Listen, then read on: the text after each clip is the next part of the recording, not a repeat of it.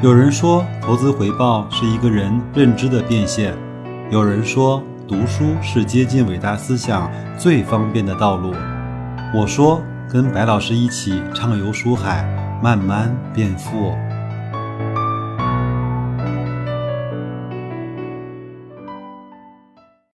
各位好啊，今天是二零二零年九月二十三号，是一个周三，我们继续来分享这本《投资第一课》啊。我们上一节呢讲了特别重要的 ROE，就是净资产的回报率。那我们这一节呢来去聊一聊，通过市净率，就是 PB 啊，估值的时候呢要注意哪些方面？那首先来看一看市净率是如何被扭曲的。什么是市净率呢？就是股价除以每股的净资产，就是 PB，对吧？那 PB 等于二呢，就等于说。意味着你要花两块钱去买一块钱账面的净资产，其中这个 P 啊，就是股价是很明显的，不用进行太多的讨论。导致 PB 发生扭曲的呢，主要是由于美股的净资产的扭曲而造成的。我们都知道啊，净资产呢等于总资产减去总负债。我们用一个例子吧，看看净资产是如何被扭曲的。某金属的经销商啊，它的主要业务呢是钢材啊、铝啊、铜啊这些金属的材料。它的账面总资产是十个亿，那其中金属的存货呢为五个亿，其他的资产为五个亿，比如说库存啊、应收账款啊。那么该企业的负债呢是八个亿，那么它的净资产呢就等于总资产减去总负债，等于十减八，对吧？等于两亿元。那它发行在外的股份呢，一共是一亿股，那么可以算出啊，它的每股净资产呢是两块钱。那么如果它的股价这个时候为一块钱的话，那么那么市净率呢就为股价除以每股净产就等于零点五倍。我们在很多的包括像金融行业，包括像呃一些周期性的行业，在在某一些时刻呢，都会看到它会破净，就是它的市净率呢是小于一的。那这个时候，它就是一只很便宜的股票了吗？如果光看 PB 的话，它确实是很便宜。那我们再继续来看啊，假如到了某一个暗黑的时刻，大宗商品，特别是像金属啊，普遍的跌价了，那么它原来价值五个亿的金属存货呢，就跌去了百分之三十，也就是说跌去了一点五个亿，那它的净资产就变成了净资产等于十减一点五，再减去八，等于零点五亿元。那么它这个时候的每股净资产呢为零点五元，那么股价如果还是一块钱的话，那么它的市净率就变成了股价一除以每股的净资产零点五，就等于了两倍，明白了吗？现在其实我们为什么很多银行啊会长期？运行在一倍的市净率以下，其实这个里面也隐含了很多投资者对银行的净资产的质量，包括它可能发生跌价或者是损毁的可能性，给予了一定的预期。那像港股呢，可能就更加的悲观和严谨一些。我们经常看到，在港股的银行股呢，有零点三倍、零点四倍的 PB。那这样的话。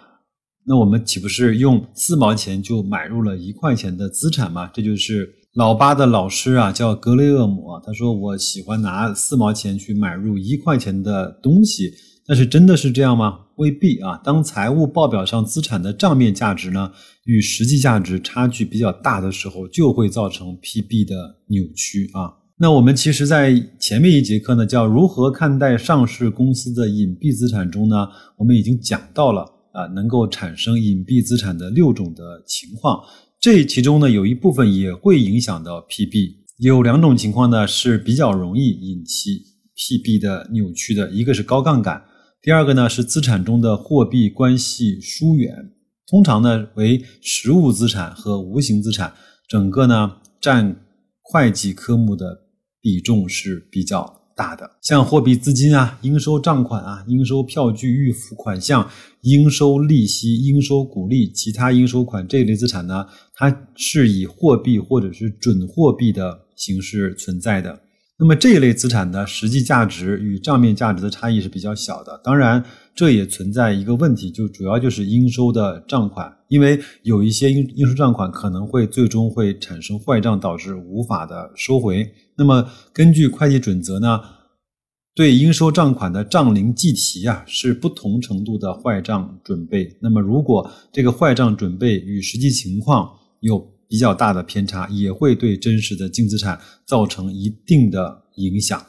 还有两类资产，一个是交易性的金融资产，一个是可供出售的金融资产。我相信很多人听到这儿已经被前面那么多的财务名词所去搞晕了。没关系，那我觉得这些你一个一个的去理解，其实还是相对比较容易去理解的。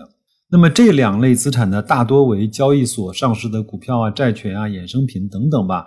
那么这两类资产的公允价值呢，都会。根据市价调整之后再进入资产表。然而呢，像固定资产、在建工程、无形资产、商誉啊和其他非流动性资产这一类的资产呢，多以实物的资产或者是无形资产的形式存在。它们多以成本入账，在后期的报表中不断的折旧，偶尔呢也会调整它的公允价值。但是由于部分资产难以评估真实的价格，所以对此类的资产占比比较大的企业。P/B 呢，犹如雾里看花。那整个市净率呢，更多的是反映在历史的成本经过折旧和公允价值调整之后的状况。这个状况可能准确，也可能会出现比较大的偏差。我相信这一节我读到这儿，很多人会产生了比较大的排斥感。怎么这么多专有名词我都完全听不懂啊？那我就把它。稍微的给大家翻译成我们能够听得懂的语言，好吧？那相对于 P/E 来说呢，P/B 就是市净率呢，相对是白老师更加看重的一个指标。因为什么呢？因为 P/E 中的 E 啊，就是那个盈利是特别容易做假的。它稍微做一做财务的调整，稍微做一做前后的这种腾挪，就可以极大的改变整个利润的情况。那所以说，用 P/E 来去做估值呢？有的时候会掉入深深的一个陷阱，但是我喜欢去看它的 P/B，就是市净率，因为净资产它发生变化的可能性和偏差相对比较小。但是在这样的相对靠谱的情况下，作者依然会提醒我们，净资产要看它的水分，要看它的准确程度，要看它真正。假如你把它变现之后，哪些净资产会在变现的时候值钱？哪些净资产在变现的时候就不值钱？比如说拿格力来说吧，那格力的现金就是它的最硬气和最有质量的净资产。然而，它的厂房机械，如果它这个公司关门的话，那它的厂房机械会变得非常非常的。不值钱，可能他修建厂房的那个土地，如果是他自己买下来的话，那个可能会很值钱。那另外的这些原材料啊，包括这些办公用具啊，那都会非常非常低的成本去把它给折价处理掉。还有一类企业，像它的库存可以自己就升值的那些企业，比如说茅台，比如说这些酒的企业啊，它的库存今年是五十个亿，那到了明年它。不但不会跌价，而且还会涨价，可能变成了五十五个亿。那所以这样它的净资产就相对是比较可看的。那像这样的企业呢，它的生产成本和包括它的这种投入又不是很高的情况，它不用大量的去做研发，大量的去扩张它的生产产能产线的话，它的净资产就是一个非常非常。让我们可以去利用的估值的这样的一个体系啊，刚才我们也说，像像银行啊，像周期类的行业，像高科技的这种行业呢，用净资产的估值呢，相对会困难一些，因为它的净资产会经常发生变化，或者说它今年的估值和它明年的估值，同一样的东西在两年的价格的估值就会发生非常大的变化。那么作者呢，在最后呢，也提到了金融企业，包括像银行、保险啊、券商啊。他用 P/B 估值靠不靠谱？那我们首先来看一看吧。那他说有几个原因吧。第一个呢，金融企业呢都是周期性的行业，主要受到宏观经济的影响。金融业的盈利能力呢，随宏观经济周期的变化而变化。当宏观经济差的时候呢，金融企业的盈利能力也比较弱，股价很低，但是 P/E 却很高。反之亦然。采用 P/B 估值呢，在一定程度上可以剔除周期的影响。第二个呢，银行、保险等金融业在开展业务的时候，均需要一定的自有资本，他们受到资本充足率啊，包括偿付充足率等监管条件的限制。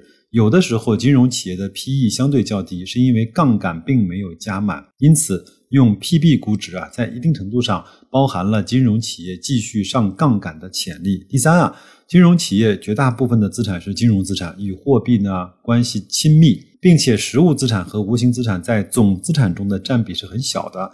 那么它们的价值变化对金融企业整体资产价值的影响并不大。对于金融业来说，以上三个原因和观点都没有错，但是有一个不可忽略的事实，就是金融业的杠杆普遍比较高。我们看到，我们都以为啊，银行是一个非常非常严谨、靠谱和保守的生意。其实我们都不知道的是，银行的杠杆倍率呢，通常在二十倍以上，保险呢通常在十倍左右。那么，如果信托要刚兑的话，则杠杆更大。在银行的资产中啊，发放贷款和垫款债券和同业的资产呢，都有可能发生损失。那么总资产如果发生百分之一的损失，通过二十倍的杠杆倍率呢，传导给净资产的就是百分之二十的损失。那么在经济景气周期啊，银行的资产质量呢，通常差异化不大，反而在萧条的时候才显示出银行的风控能力。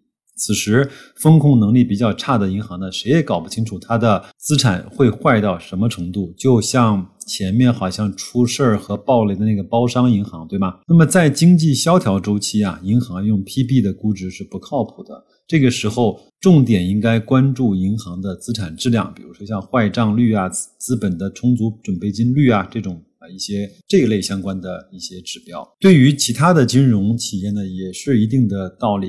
那例如保险的资产配置，主要就是银行存款、债券、股权投资、投资性的房产。那么这些所有的资产，经过了经济萧条的周期，哪怕发生一点点的价值变化，也会被成倍的放大给净资产，造成 PB 的扭曲。好吗？那我们今天呢，就拿比较简单的这种语言来跟大家讲了一下，用 PB 估值可能会发生偏差的一些地方。但是我个人认为，总体来说，用 PB 的估值还是要相对更靠谱一些。当然，如如果我们用 PB 和 PE 相结合的方式来去估值的话，可能就会更好一些了。那如果再加上横向的对比，看一看整体行业和整体在这个行业中的龙头，它 PB 和 PE 的变化，可能估值起来就更加的不容易犯那些低级的错误了，好吧？那我们今天呢，就简单的跟大家分享到这儿。因为这本书里其实讲实话有很多的数据和公式，包括一些图表，我在音频节目中其实是没有办法向大家做更加。清楚的阐述的，那我只是把大家能够通过音频节目了解到的一些我认为有必要的信息，通过我的分享带给大家。如果各位觉得还不错，那可以去网上去买这本书啊，叫《那一水的鱼》写的投资第一课。我觉得看完这本书之后，可能会对你整个的投资体系和整个你知识结构的丰富带来不错的变化。也可以等我在今年。把这本书带领大家一块儿都分析完和读完之后，你再去重新看一遍，可能会获得更多不同的感受。那就这样吧，祝各位投资愉快，生活顺利，再见。